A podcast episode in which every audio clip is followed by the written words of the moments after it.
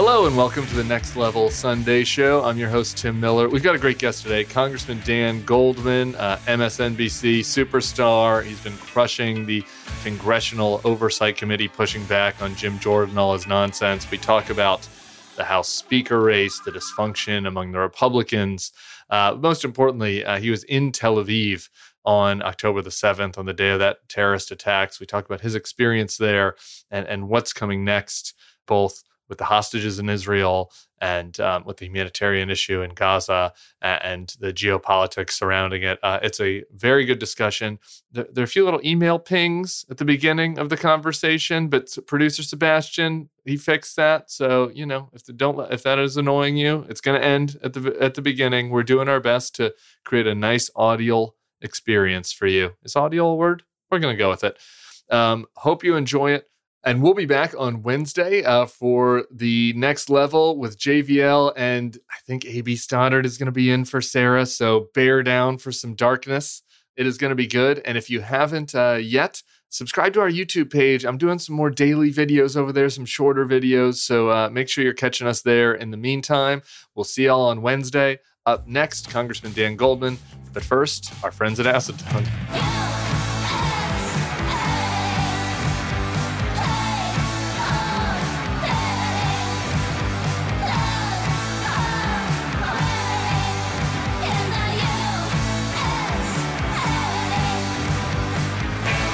Hello, welcome to the Bulwark's uh, Next Level Sunday interview. I'm Tim Miller. I'm here with Congressman Dan Goldman, who's got not much to do, I wouldn't say. What do you do today? Uh, did you have a spa day? Sitting to take a long, warm bath? You sit around uh, waiting for the Republicans to try to sort out their own civil war. Yeah. Um, so definitely a lot of uh, waiting around. I'm surprised you put on a jacket for me. I don't know. If I was in your guys' shoes, I'd just be I'd just be chilling. Um, well, because... I did take off my tie. Thank you. Um, so we're taping this on Thursday afternoon to put folks in a place. And I, I wanted to talk about Israel and Sidney Powell and the other news, but I feel like we should start here. They were flirting today with the idea of giving kind of a temporary quasi-speakership to Patrick McHenry, fell in the little chair. Uh, it seems like that has not uh, does not have support from within the conference, so they might go back and go after Jim Jordan again. Like, what what's your sense of the of the state of play over there in Crazy Town? Well, I, I wish I had some way of uh, looking into their minds, but it's not doesn't seem to be rational and doesn't seem to be logical. And I think what is clear is that uh, the only way out of this immediate uh, difficulty that they're having is to give Patrick McHenry some temporary powers so that Congress can reopen and we can do the job that we were sent here to do. And there's a lot of bipartisan legislation that's waiting uh, to be passed. There is overwhelming support for not only security money for Israel, but also Ukraine. Also, we need to fund the government past November seventeenth. We need to do a number of other priorities before the end of the year, the F A A reauthorization, the Farm Bill. There's much past legislation that has bipartisan support. So what we need is a mechanism to get bipartisan legislation on the House floor so we can pass it. And elevating Patrick McHenry in a temporary role is seems to be the only way to do it, because it is apparent that no Republican can get two hundred seventeen votes for Speaker. I don't know if he wants that job. I mean, I guess the only thing I worry about about that is, that, you know, you guys, uh, obviously we have important stuff to do, and it's important that we have one party that actually cares about governing. But, um, you know, you got to cut a deal with them, right, that, that, that actually yield ensures that you can vote on some of the stuff, not just Ukraine, but maybe some other things that, that the MAGA side of the caucus doesn't want, right? And and so, you know, what is your guys' sense for like what the asks are on that if there's a temporary speaker? Well, look, we are really intent on being a good faith partner in a bipartisan path forward. And we are not looking to extract major concessions uh, from the Republicans to reorganize and reorient the rules and the entire structure of the House.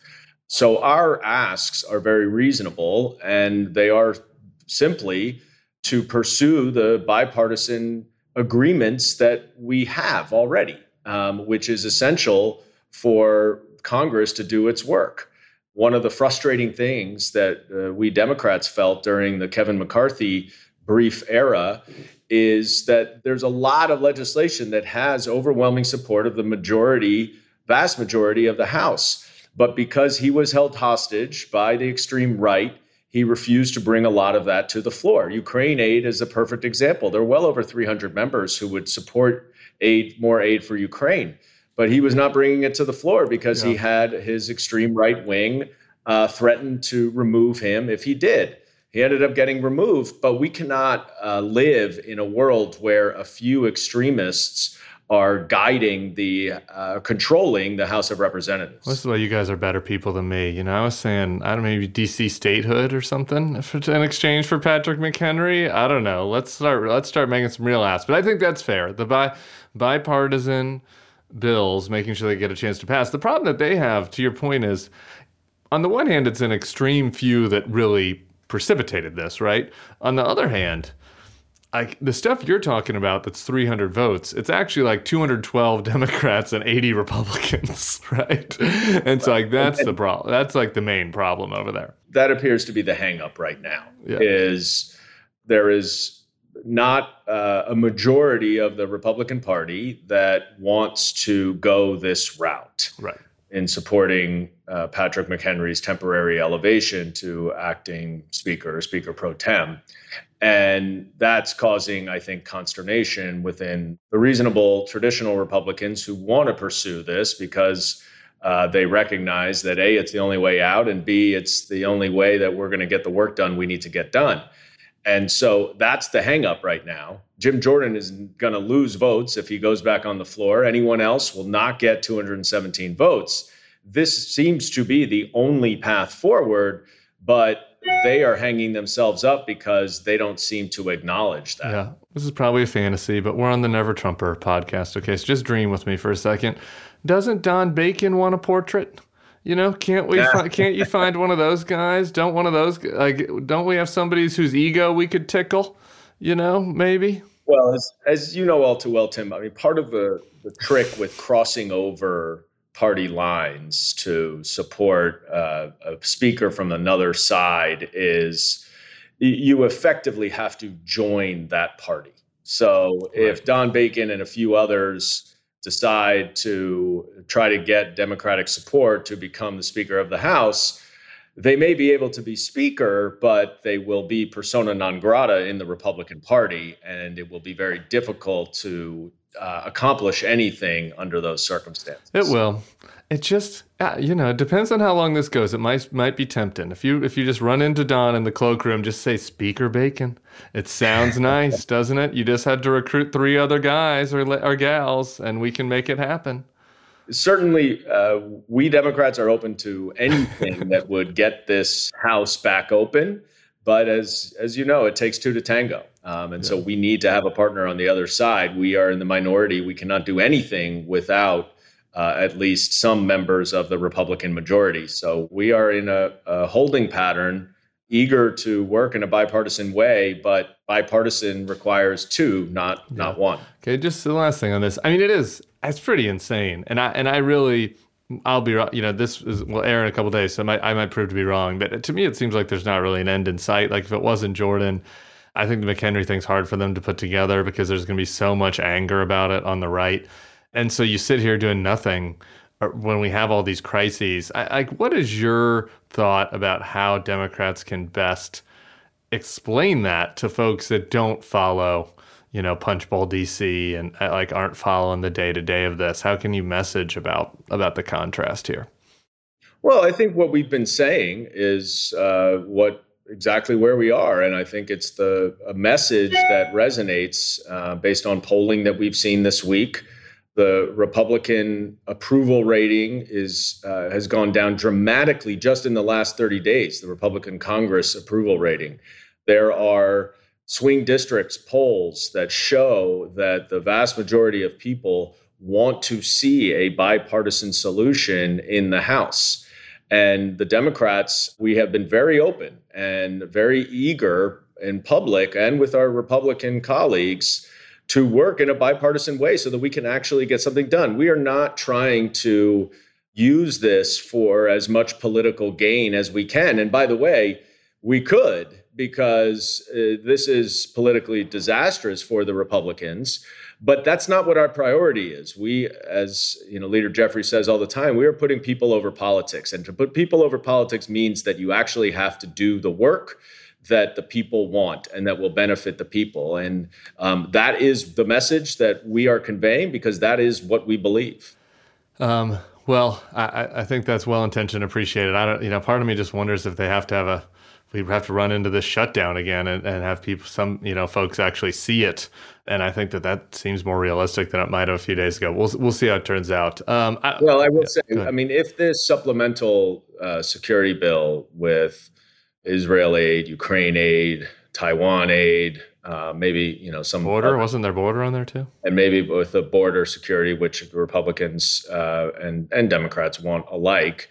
And that passes the Senate and it comes over and it's sitting in the House and we can't do anything about it, even though, you know, the, the super majority of the House would want, would support the bill and would pass it.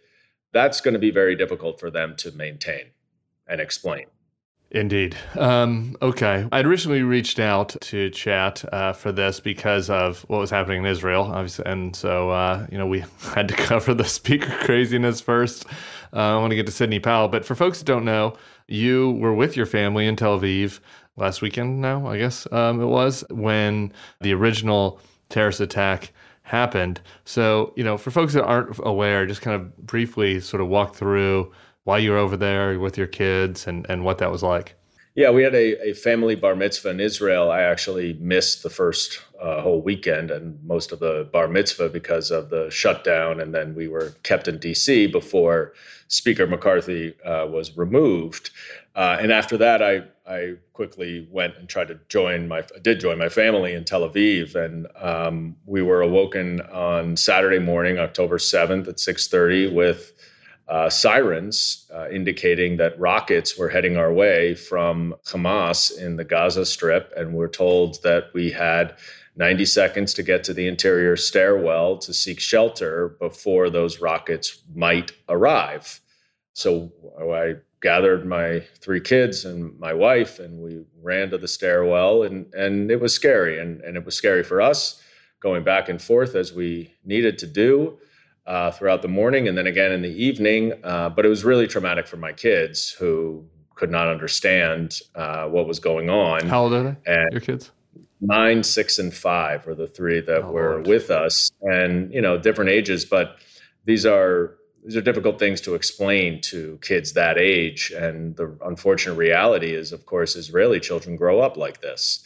Um, so these were things we would, of course, like to have waited to explain to our kids, and they're still dealing with some of the trauma. Of course, uh, there's no comparison to sure. the horrific, horrific trauma and awful um, atrocities that occurred in the South, and that just uh, eats at me every day. Yeah, obviously there's no comparison, but, you know, you're a dad, so just, like, how how are they doing? Or, I mean, I assume they're still, you all are still talking about it as a family? Yeah, we're, they're they're doing better, and they are talking about it. Um, you know, that first week back was tricky. My, you know, my daughter woke up in the middle of the night, uh, worried it was going to be World War Three, and, you know, my son kept asking which team was winning. Um, you know, it just, and and was, you know, went to sleep on the floor in school one day. So it has definitely had an impact, but we are continuing to talk about it, and we're going to get them some That's... help, some professional help, just to make sure that this doesn't uh, stay with them uh, in, indefinitely. Yes, that's why it was an imprint. We had a bullet come through the door to our house. My daughter's five now, about a year and a half ago, and it's just like, how do you can't explain it to them, right? Like, you can't really give them the context of what's happening, but like the memory of that, like of the seeing the bullet or being in the stairwell, right? It's like that that sticks with them. They, you know, you can see it churning in their little heads. So anyway, I'm glad that um that you guys are, are talking it through. So you guys were able to get out, I guess, the next day, and but now there's still folks over there, and and that that's something that you're trying to work on. Yeah, I mean, the first and, and obvious uh, biggest priority is the hostages, right. um, many of whom are American, who remain in Gaza. Um, the Hamas has not uh, given any information to anyone about them. They're not allowing the International Red Cross to even come in, which is required by the Geneva Conventions. And everyone has no idea what's going on with them. And there are babies without their parents who are there. There's an eighty-five-year-old Holocaust survivor who requires medicine every day. Um, and no one has any idea what is going on or how, what condition they're in. And this is a terrorist group who has captured and is keeping hostages, and we need to remember that. There are many Americans uh, in Gaza, in um, also in, uh, of course, in Israel, who are trying to get home. There are a lot in my district, which is a very heavily Jewish district, and it was the holiday of Sukkot when many Jews go to Israel. So there was a disproportionate number of of uh, Jews, uh, especially from my district, who were there. And we've been working around the clock just to make sure that we can document, track, and trace everybody who is over there and needs help, and working with the State Department.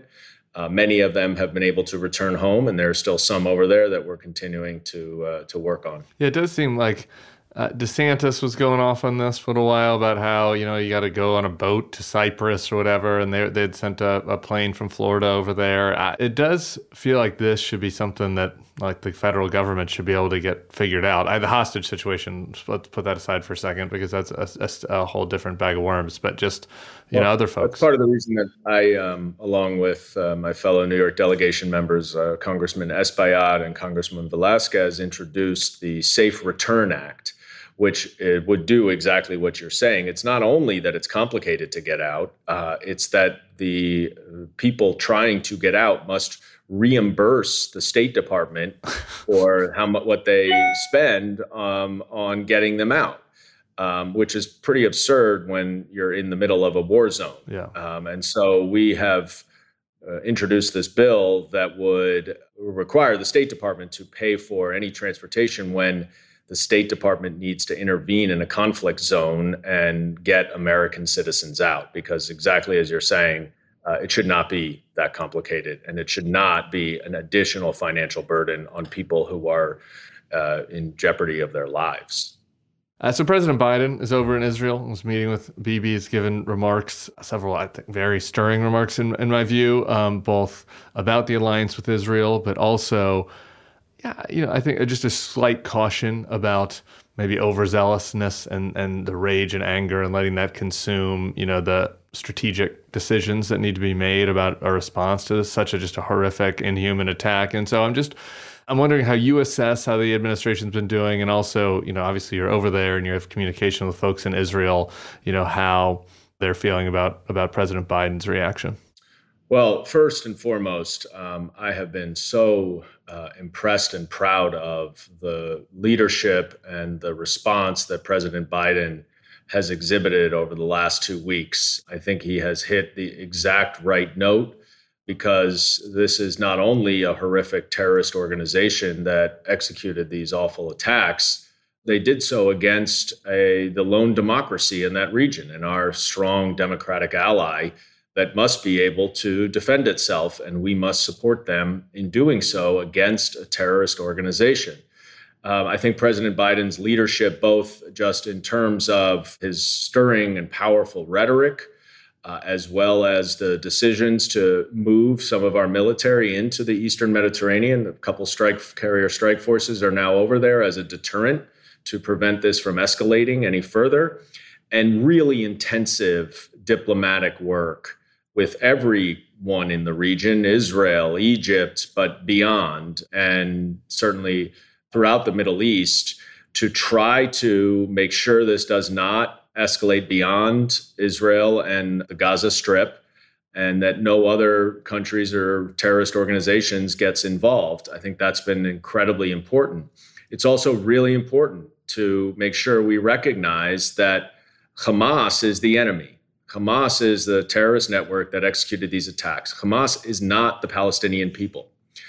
And uh, one of the things I think the president has correctly emphasized is that we all need to do everything we can to protect innocent Palestinian civilians Israel has been doing that by sending warnings about their pending attacks, by urging them to evacuate to the south. And with President Biden's urging, uh, both Israel and Egypt agreed to provide humanitarian relief to the Palestinians in the uh, who have who are effectively refugees now in their in their own territory. Um, and that's an essential part of this balance, because Hamas uses the innocent civilians as human shields. And that is something that I think is little known, but is really important. They have discouraged Palestinian civilians from evacuating, and they put their terror networks and their command centers and their weapons uh, within residential neighborhoods, even schools and under hospitals. And that's an effort to use the innocent civilians as human shields. So it's a, a very difficult situation, um, but I think President Biden's support of Israel's right and obligation to defend itself, of the need to eliminate and eradicate Hamas, which will ultimately be better for the Palestinian people as well as the Israeli people, and making sure that we are doing everything we can to protect innocent civilians. I want to just do a couple of the critiques, maybe it's not the right word, from the, that are coming from the left, and just, you know, sort of see where you're at on that. I, the first one I, I have a little bit, you know, more sympathy towards. Obviously, there is a need, and, and, you know, those of us, of course, the Bulwark and elsewhere have been very much of the view that rhetorically and diplomatically, we need to understand that we need to be with our ally Israel, and, and I think President Biden's done a good job with that. Eventually, though, this moves into more of a military operation, and, and our partner and ally there in Bibi, you know, who knows exactly what kind of the next strategic approach is going to be. And I think there's maybe some concerns about, uh, you know, doing a invasion, a ground invasion without a real plan. Like, what what is your sense for that? And like, when you're talking to folks in the administration, balancing like being supportive of Israel and not, you know, getting sucked into a quagmire. Well, look, I, I think um, just looking at what has happened over the last week, it was last Friday that Israel gave a twenty-four hour warning for a million people uh, in the northern part of Gaza to evacuate to the south. Um, that obviously was not going to happen within twenty-four hours, but nothing has happened for almost a week now. And I think that's a reflection of ongoing dialogue about uh, the best way to handle this. But let's not forget, every single day that we do not recover the hostages in Gaza, it is less likely that we will be able to recover them safely. And that has to be a priority, and time is of the essence. So I, I wouldn't expect President Biden to micromanage the Israeli military. I think he had really important and um, meaningful conversations with Prime Minister Netanyahu. And so far, I think Israel has shown uh, compassion for the Palestinian civilians, while also focusing on the task at hand, which is to eliminate Hamas and to get those hostages home. You know, where are you at as far as views on uh, like hope for getting these hostages? I, like you said, I do think this that is the prime issue right now, and it feels very daunting. Almost feels like an understatement. Like, what what's your sense for like that process? Yeah, I, I agree with you. And the longer it goes and we don't hear anything, uh, the more fearful I get. The one, uh, I guess, hope is that I am pretty sure that Hamas took at least uh, a number of the hostages because they want to have something to swap in return for Hamas or uh, Palestinian prisoners. Yeah.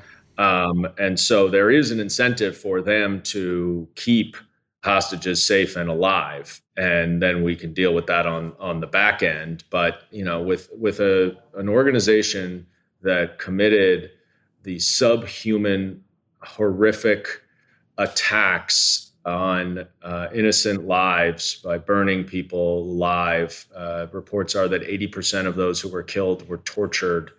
Uh, raping people, just unspeakably awful, awful things.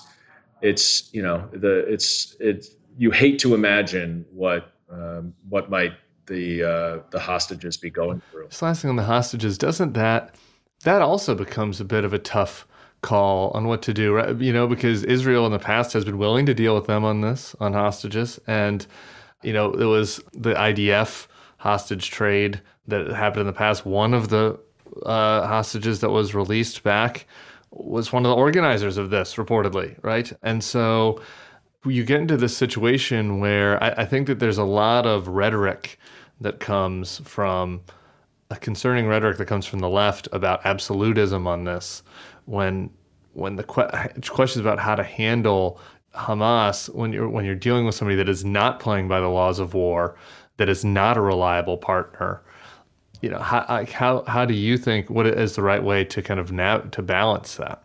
Well, look, I think we need to remember right now as Americans that a terrorist organization is holding approximately a dozen American citizens as hostages. And if Al-Qaeda were doing that, if ISIS were doing that, uh, you can bet that our military would be right there involved. And, and I frankly don't think that we, you know, should leave this up to the Israelis alone. And I think that uh, it needs to be a very aggressive, wholesome, and fulsome approach to getting these hostages back. And the reality is it's going to be dangerous and it's going to be difficult, but it's very hard to get hostages back if uh, you're not on the ground. And airstrikes, you know, can can certainly devastate infrastructure and command centers and weapons, but they also run the risk of actually hitting hostages. So that is why I think it is ultimately going to be imperative uh, that there is a ground invasion uh, in an effort to get the hostages back. Well, I appreciate how stalwart you are on this. Obviously, this is uh, you know, where many of us are here at the Bulwark. We did the whole episode last week on this, so I just want to ask one question. But how, like, how concerned are you about the views that you're expressing there, uh, to say the least, are not uh, maybe the majority view on campus these days? You know, a lot of younger folks, particularly on the left, have um, been critical of Biden, critical of Democrats, critical of Israel for the response. There have even been a few members of your uh, of your caucus that uh, have been critical. I think Rashida Tlaib has been more critical of Biden than she has been of Hamas, uh, by my account, so far. So are you concerned at all about that fracture? Um, and and how do you how do you see those questions coming from the left? Well, I, I'm uh, concerned as much about sort of the uh, misunderstanding that appears to exist about what is going on. This is not a continuation of the cycle of violence between Israelis and Palestinians, you know, that we've unfortunately become accustomed to. Gaza is not the West Bank, where the Palestinian Authority controls it. Uh, their security ser- services often work with Israelis. They have recognized Israel and its right to exist. Hamas is in total control in Gaza, and it's a terrorist organization, and it executed one of the worst terrorist attacks ever. So this is entirely separate, um, really, from the, the conflict that it seems like a lot of people on the left are lumping this in with. And what I hope people will recognize, and I doubt that many are listening here uh, from the left, but from the far left, but I, I do hope that they will recognize that, you know, this is not a war between Israel and the Palestinians. Uh, this is a war between Israel and a terrorist organization, Hamas, that is obviously unworkable as a peace partner with Israel, but is also very detrimental to the Palestinian people. Hamas has received billions of dollars from Qatar and through other sources over the last fifteen years. And the majority of that, I would guess, a certain significant amount of it, has been uh, repurposed for their own terror network and their own uh, military activities, their own violence. And it was intended always for the Palestinian people, but they did not invest in schools or roads or infrastructure or the economy. And so part of the reason why the Palestinians are in such terrible shape in, in Gaza is because of Hamas and that they're, they're terrible for them. So the pathway to peace has to include eliminating Hamas. And I am optimistic that once this is over and Hamas is removed and defeated, that we can figure out in conjunction with allies all around the world, from the Arab world, from Europe, the United States, Israel, that we can figure out a pathway where there can be a government that is will recognize Israel's right to exist, unlike Hamas, and will be a good faith partner in peace that can oversee the Gaza Strip. A Palestinian government? I think it would may have to be, yeah. yeah. I mean, I certainly, I think that we're going to need, you know, a, a variety of uh, Arab countries to be involved in the process of rebuilding Gaza. A, a different version in some ways of the Marshall Plan is, I think, the way that this is, we're going to have to look at this, and it's going to have to be a collaboration among many different countries with an effort to Uh, acknowledge Israel's right to exist uh, and within its borders, and to figure out a way of whether it's the Palestinian Authority or uh, some other government to uh, lead the way in, in Gaza. When you're talking about the Arab partners, where were you on, uh, obviously this has, I'm sure, been waylaid now given events, but like, where were you on the talks between the Biden administration and the Saudis on, you know, kind of expanding the Abraham Accords, if you will? Well, I'm I'm broadly very supportive of it. Obviously, we would need to understand, I would need to understand the details. Um, but I think the Abraham Accords were a great step forward, and normalization with Saudi Arabia would be an even bigger step forward for Israel. And I also think it would be a path forward t- toward peace, because I would imagine that once Saudi Arabia normalizes relationships with Israel, recognizes the state of Israel, Uh, that it will have a much more vested interest in the Israeli-Palestinian relationship and can be of great assistance in helping to facilitate a uh, peaceful pathway in the Middle East. I'm a little skeptical about that. We can for another day. We can we can we can de- we can delay that. I don't know. I don't know. I'm not sh- I'm not so sure that's the case, but um, I don't. I also just don't know if there's a good answer. So I think it, I think it's as good an answer as any.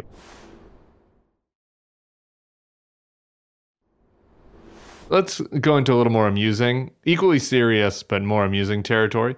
Sidney Powell, the Kraken was brought against her today in Georgia, your former prosecutor. What is your analysis of the fact that she pled guilty uh, as part of this RICO statute? Does that signal to you that she's going to be participating, testifying against the former president? Does it change your view of that RICO case at all? What, what's your, what, what's your sense of that? Well, my immediate assessment is that she didn't want to go to jail, and that ultimately was the driving force. Um, she ended up pleading guilty to uh, lesser offenses, sub, uh, I don't know, five or six misdemeanors, and it appears as if the sentencing recommendation will be probation, so she will avoid jail. But my understanding is that she's also required to testify truthfully in any future proceedings, which means that uh, she will have to testify against Donald Trump. And what I think really jumps out, and it should be on everybody's mind, is you can talk about the merits of a case or the political ramifications of these cases, but if any of these people are charged, uh, are convicted rather, they will go to jail, and they don't want to go to jail. And so you can be out there, and Donald Trump can be out in the public claiming it's, uh, you know, a radical, whatever he says, you know, the, uh, trying to politically get him and election interference, all these bogus arguments. But those arguments are not allowed in the courtroom. They will have nothing to do with the jury's decision on whether or not uh, he is guilty or not guilty. And the result of a guilty verdict is jail time. And I think Sidney Powell, as a lawyer and as a former prosecutor herself, understands that and got out quick, which is generally the smart thing to do. You want to be the first one in if you can. And that's exactly what Sidney Powell did. So it should be a signal to many of the other defendants in these cases um, of what's coming down the road. Trump's going to have a busy court schedule next, uh, next spring, uh, the presumptive Republican nominee. Uh, where are you on the hope meter? As far as whether like there could be a legal resolution, I guess, to the Jack Smith case before, I don't know, the Republican convention, I don't know, next summer. Like, is that is that even feasible? And if so, are you concerned at all about the argument that there is political reasons not to do that? right? Like putting on your prosecutor hat, right? That like that there's backlash, that we, you know, who knows? And obviously we've seen threats, domestic terror threats from Trump supporters. Yeah, look, my my prosecutor hat would lead me to say that you should not consider any of that. Um, if we are to treat every uh, citizen equally under the law, law applies equally, then you have to follow the facts of the evidence and charge what you believe you can prove beyond a reasonable doubt to twelve jurors of your peers. You know, the political ramifications of it are obviously on a lot of people's minds. And as a, you know, elected official, I, I think about that as well. But the reality is that Donald Trump is fomenting this violence. And it would be completely perverse to say that because Donald Trump is acting so improperly, perhaps even in some cases illegally, as to try to foment political violence because of these cases, that we should therefore treat him differently and either drop the case or give him a plea offer, the generous plea offer, Uh, would just incentivize this terrible, terrible behavior. And so I simply just, I, I think that it cannot be a consideration of the prosecutors as they're moving forward.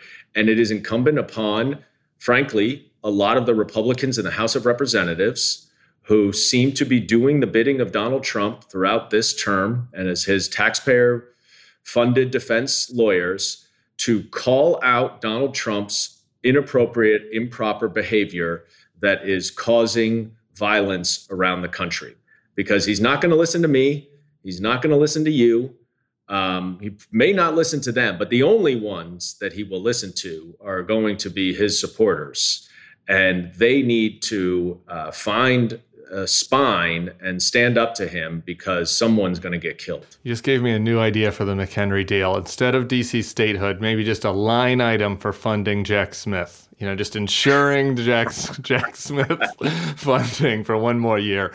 That that's that'd do it for me. That'd get me on board for McHenry. Just just one idea. I'll keep knocking that one around. Is it even feasible that the that the Jack Smith thing can be resolved next year before the election? I think there's a good chance, though by no means certain, that the election interference, the election overturning case in D C uh, will go to trial in March.